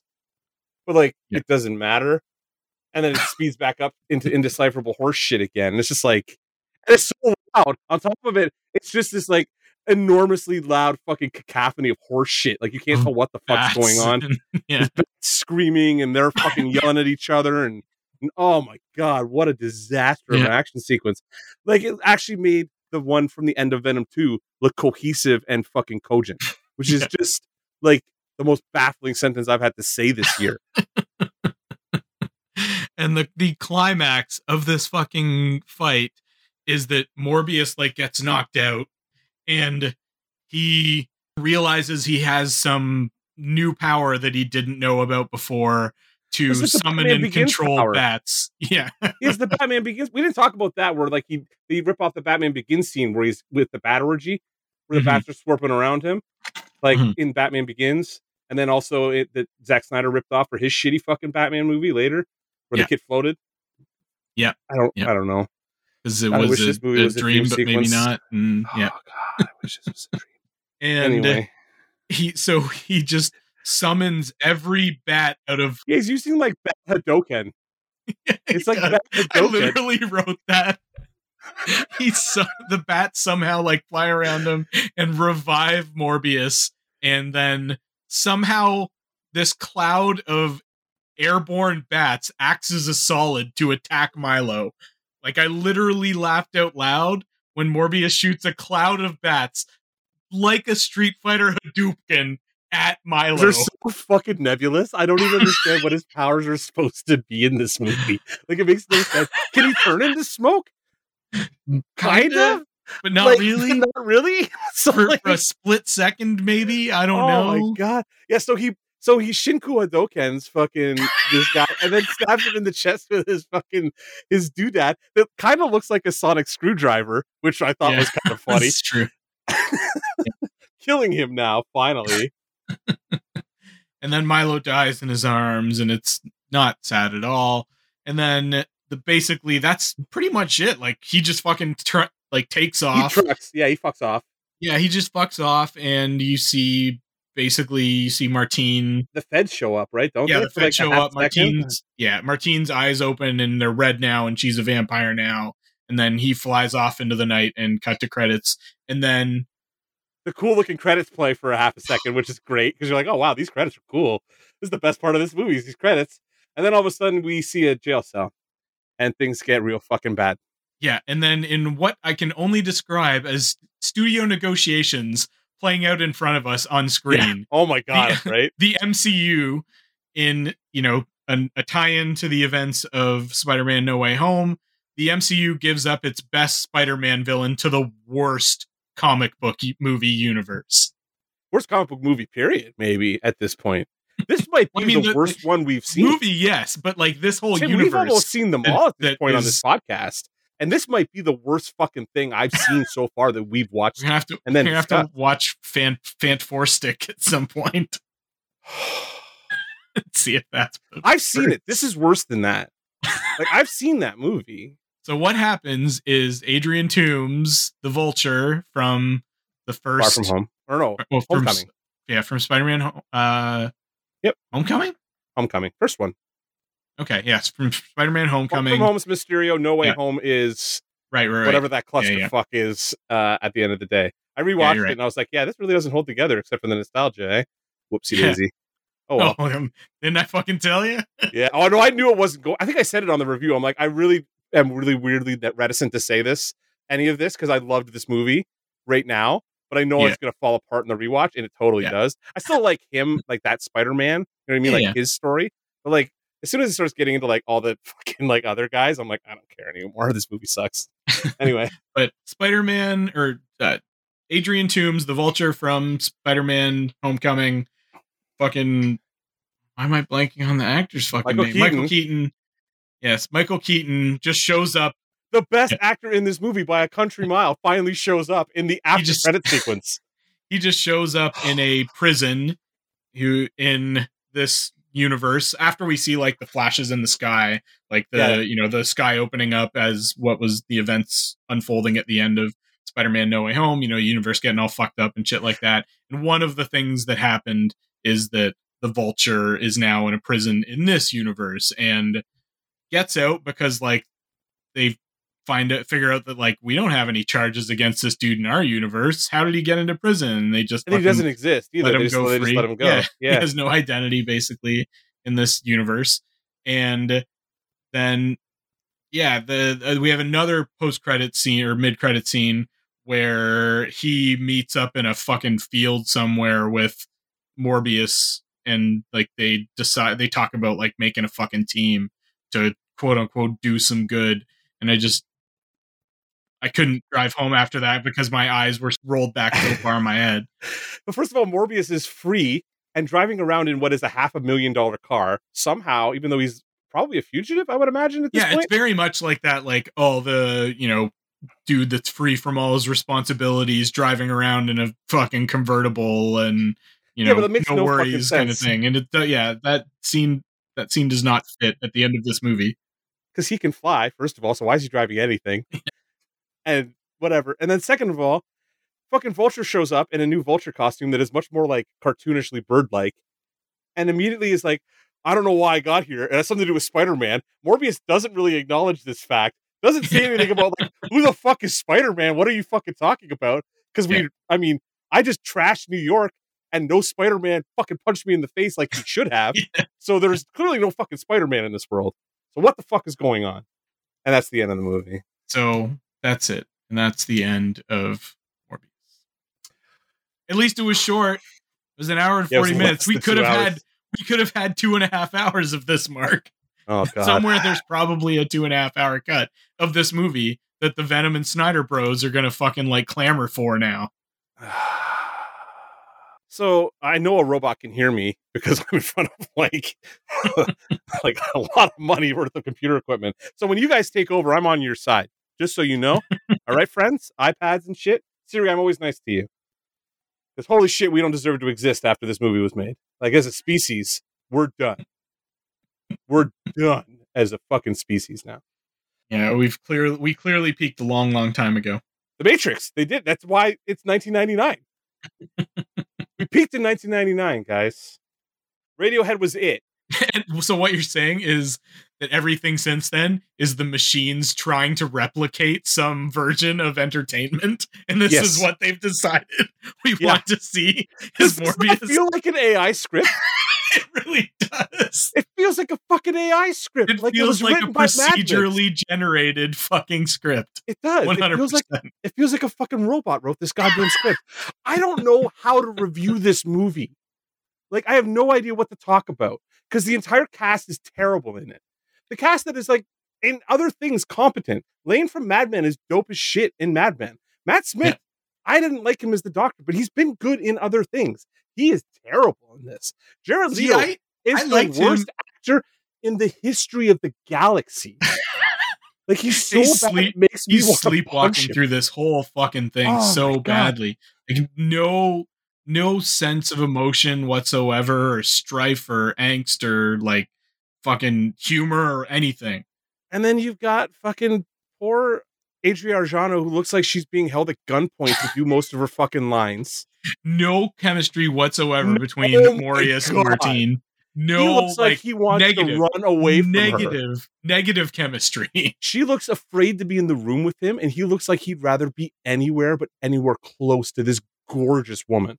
So I don't know what the fuck's going on at all. Even the child actor that they had playing young Michael was just awful. Awful. Just yeah. Awful. Like, and then this after credit shit. So like, that's how they solved the plot hole that I brought up while we did our No Way Home review. The best fucking villain they had was Adrian Toomes, and he knew who Spider-Man was. So what happened to him? They have taken this fucking excellent, excellent character that everybody says is one of the best villains in the M C U, and they mm-hmm. shunted him off into this dog shit, where he's probably going to have to do a movie across from Andrew Garfield, where they arc weld all of this onto Andrew Garfield's Amazing Spider-Man three or something like that. I feel bad for Andrew Garfield. He's fucked if he does that movie. Like, he's fucked. People are going to be like, oh, we want Andrew Garfield. Because now the, the bros have started to clamber on the, the Amazing Spider-Man three, uh, Spider-Man four shit, right? Like, that's the next yeah. thing. Yeah. That's the next Snyder Bro thing. Is everybody yes, wants everybody more Spider-Man wants movie. We need amazing. nine hundred yeah. Spider-Man actively happening at all times. All the time. Well, Can't just same with one. Batman, right? They they want, it's their, going to be their Batman, right? They want like eighty different fucking takes on it. And, you know, we want the, the light fun one, the Lego Batman one, the animated one, and that's sure. fucking Spider-Verse. And yeah. Yeah. Um, yeah, no, I agree. Do you, do you not think that that was like literally like that oh, was yeah. how they got Spidey, like got Tom Holland like firmly into the M C U, is they're like, all right, but you got to give us some characters, and like, we're not going to tell you which ones, we just get to pick which ones they are later. And like, as soon as that fucking Homecoming movie came out, Sony came over and were like, we want that one. Give us yeah. that. It's the only you made it. It is good. Yeah. So like, we can make Michael Keaton the center of a fucking villain franchise that makes no fucking sense because there's no goddamn Spider-Man in that universe. It makes no fucking sense why he's angry anymore. Because couldn't he also forget that Peter Parker is Spider-Man? And like half of the reason why he, I just, it makes no fucking sense. Anyway, the only Sorry. reason that that villain is so as good as it is, is because of the personal connection that he has to Peter through M J. Right. And like, so the, now that that is fucking totally lost in this universe, Liz. It was Liz. It wasn't M J. It was, it was Liz. Liz. Not. Yeah. Sorry. It was yeah. his first girlfriend, Liz. Yeah. Yeah. So yeah. Anyway. Sorry, Michael Keaton, man, he's getting tossed around like a piece of fucking meat right now. You know what I mean? He's in everything. This guy. Michael Keaton, yeah. good for him. He's getting fucking paid. Who's getting those Bruce Willis dollars? You know what I mean? At the end of his career, holy shit! Because now he's stuck with this nonsense. I mean, I don't think they're ever going to make anything else after this movie's going to flop. I hope not. So yeah. fucking hard. This movie's going to flop so fucking hard, dude. There was two people in the auditorium that I saw it in. You saw it with thirty people in Toronto. It's That's projected nuts. to do like forty million this weekend, and its budget is only seventy-five million. Yeah, but like the I Venom think it's movies possible for it to make its even. budget back. Yeah, the Venom movies broke even like opening yeah, weekend. The, yeah. Okay. Well, yeah, I don't, I don't think it's going to break even this weekend. Yeah. No, they they broke. No, those movies did fairly well. Shot. Remember, like we were like, holy fuck, that did really well. Like, how did that happen? Yeah, I think it was like you know, two or three hundred million or something like yeah. that. Yeah. So I hope to God they do not make another fucking sequel to this or involve this character in any way in any future movies. Yeah, like, so I don't know, even know, like, do you want to talk about anything in this? Like, review it any way, shape, or form? Because I'm I, like, I don't even know what I to still talk had about. A, I had a few other notes. Like, did this plot not feel like a cartoon plot to you? Like, someone took a script from a bad episode of the nineties Spider-Man cartoon and decided just to make a feature-length fucking live-action movie out of it? Yeah, an A I. A robot. Yeah, it's just so fucking formulaic. It was like just, they fed an A I a bunch of the Spider-Man animated series scripts that had featured Morbius. And we're like, yeah. take all the Spider-Man stuff out of it and spit me out a movie. Yeah, make me something good. It has to be really uncomfortable for a big chunk of it because Jared Leto's going to be the lead. Oh, wait, you don't have to do anything to make it uncomfortable. He's just going to make it uncomfortable by existing in frame. Sorry. And just and, and like the, that cartoon, every fucking character character is one dimensional. They all just feel like just fucking stereotypes. Like that, the mad scientist, the hot assistant. Fucking, don't belittle that cartoon by comparing it to this shit. That was a good fucking show, man. Maybe for when we were ten, granted. But this wouldn't even hold up to me when I was ten.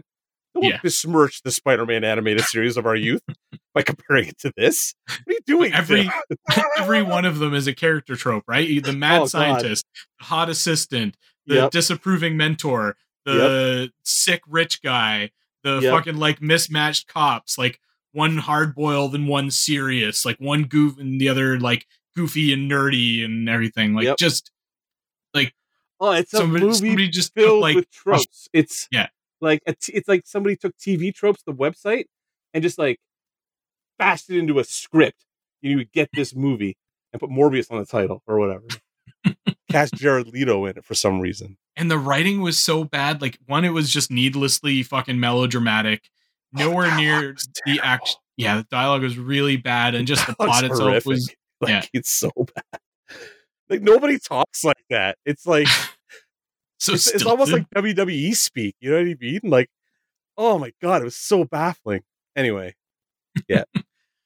It was to the point the writing was so bad that I couldn't ever figure out what it is that actually causes Morbius to vamp out, to tr- transform into the living vampire. I couldn't figure out if it was when he's hangry or when he's just well, they angry the terrible or when he's Hulk joke in yeah. the middle of this piece of shit. Of yeah, course, they have to make that.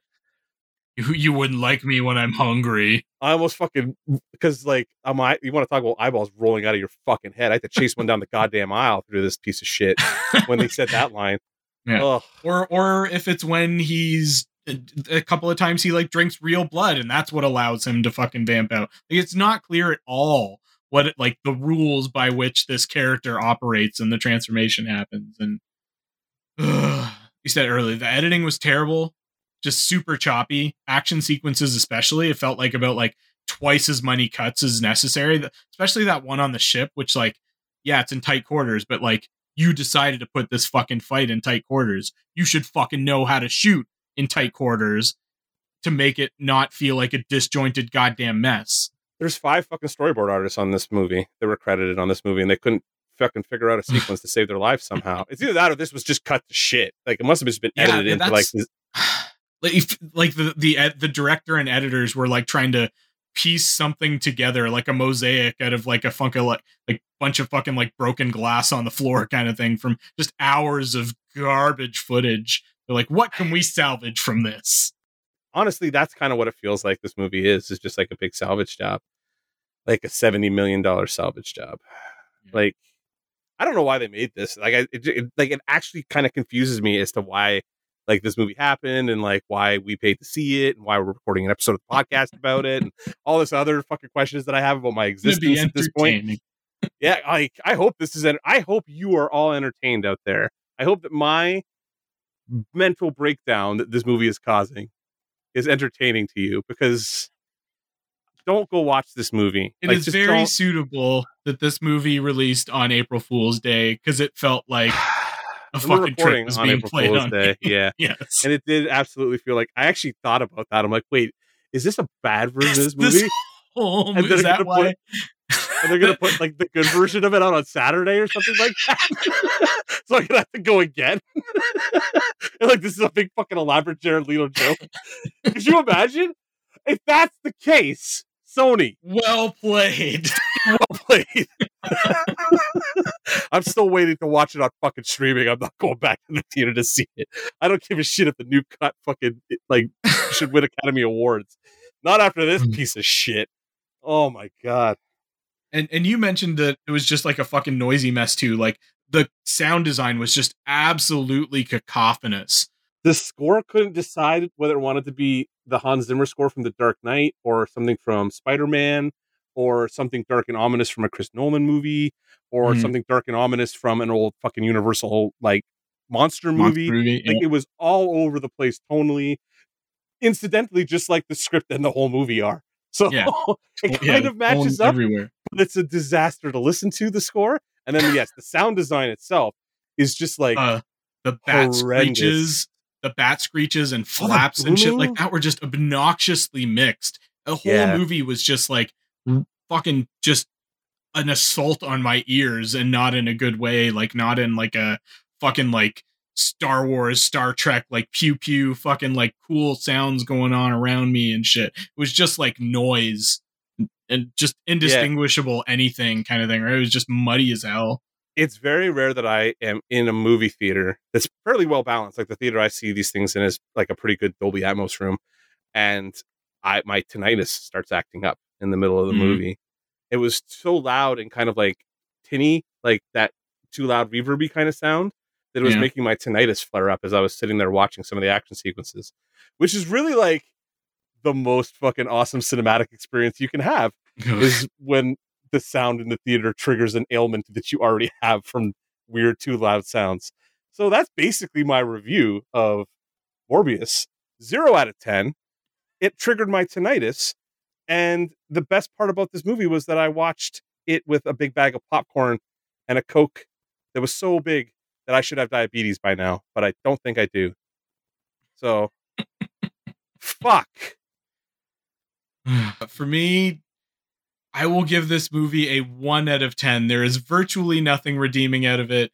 I was, and I'm going to use like sort of the scheme I generally use with terrible movies, is like, how much of the movie could I say I was like genuinely entertained? And I think I could maybe generously say ten percent of the runtime. That's probably rounding up. I was like genuinely entertained by something that was happened, but like majority of it is just a sloppy pile of shitty acting and post-production piled on top of a terrible script. Like, it's a shit sundae covered with curdled whipped cream and like just rotten cherries piled on top. Yeah, somebody puked on. Yeah, so, yeah, this is a bad one. I, whew, I mean, I got the bile out on it and stuff because, like, ooh, my good God, it's geek cred time. Don't go see what? it. Yeah, don't go see it. Absolutely, do not go see it. Do not give this money. Do not encourage them to make more of this, please. Not enough. Six thousand podcasters have already gone to see it. You know what I mean? Yeah. Like, if you have to watch this, wait, like just out of morbid curiosity, wait until it's streaming on a service you already pay for, and get bombed first because it's not worth it otherwise. Ruined.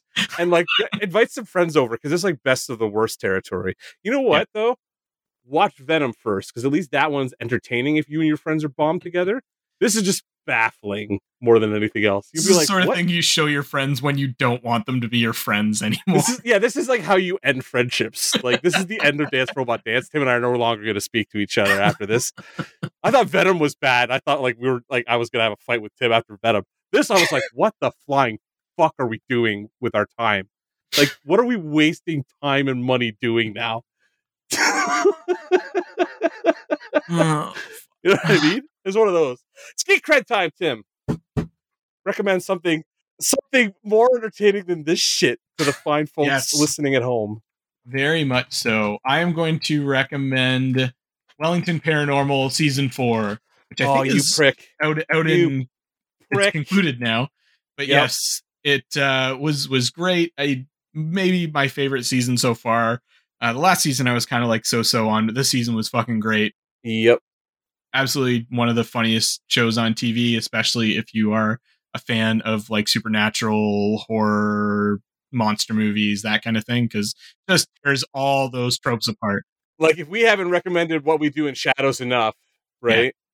So, yeah. This just deconstructs all the that tropes that, that What We Do in the Shadows is leaving on the table, right? Because yeah. it's really focused in on this like vampires, werewolves kind of thing. And then fucking they just feeding Wellington Paranormal every other supernatural fucking trope. It is is the perfect fucking comedy. Those two shows are like perfect. Like, they're yeah. just fucking perfect. You know what I mean? And thank you for stealing my geek cred, you prick. Because fuck a duck is that show fantastic. Yeah. What the fuck else have I been up to that I can recommend to people now that Tim has stolen mine?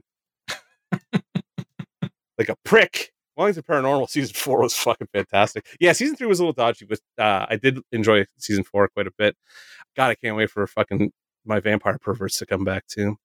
Um, have we ever talked about Yahtzee, the video game reviewer? does stuff on the Escapist? No, I don't does, think so.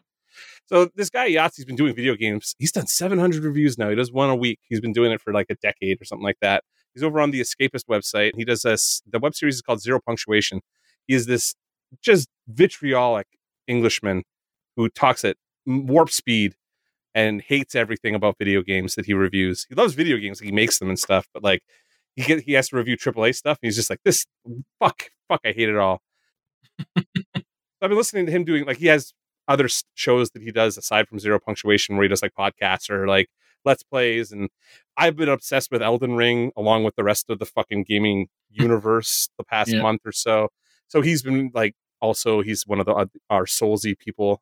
So he was kind of playing that and doing a lot of content around that. So I've been listening to a lot of Yahtzee talking to me about the game that like I wish I was spending more time playing, but I'm too busy drawing bullshit. And I would rather just be fucking getting my teeth kicked down my throat in Elden Ring because, god damn it, I love that world. The world is fucking baffling.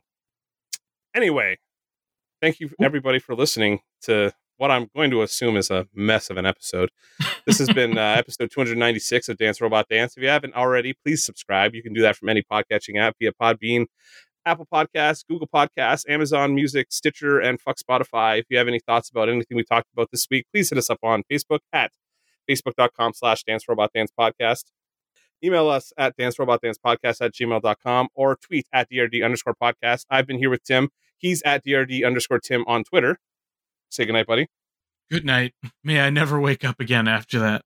Oh, God, you know, I it's very rare for me to see like a piece of vampire fiction that I'm just like, yeah, I hate every second of this. But uh, yep, these gay vampires did not do anything for me. So I'm Mark. I'm on Twitter at M underscore Willette. You can find me on Instagram at M T underscore Willette. You can buy prints online. I don't remember what that site is anymore. Doesn't matter. We will talk to you next week. Have everybody a good week. Don't watch Morbius. It's broken my brain. Listen to the English speaking that I cannot do anymore. This is terrible. I think five percent of the ten percent that I was entertained for were like the panoramic shots of Costa Rica in the beginning. I was like, oh, those are pretty. And the credits. Like you said, like the opening credit sequence. I was like, this looks pretty good. Like it's cool graphically. Here's here's my ten percent. And this is like me. This is kind of me being a jerk off too. The best ten percent of this movie are how hot that girl was and the opening and closing credits of it. I yeah. love me a Latin girl with black hair. But you know what? Aside from that, this movie was like the worst shit I've ever seen. Like, I'd watch Batman and Robin again over this. Like, it's that. Oof, damn. At least then I get like all that fucking dope ass like Arnold doing camp nonsense that is at least kind of like campily entertaining to my stone brain, which is yeah. not this.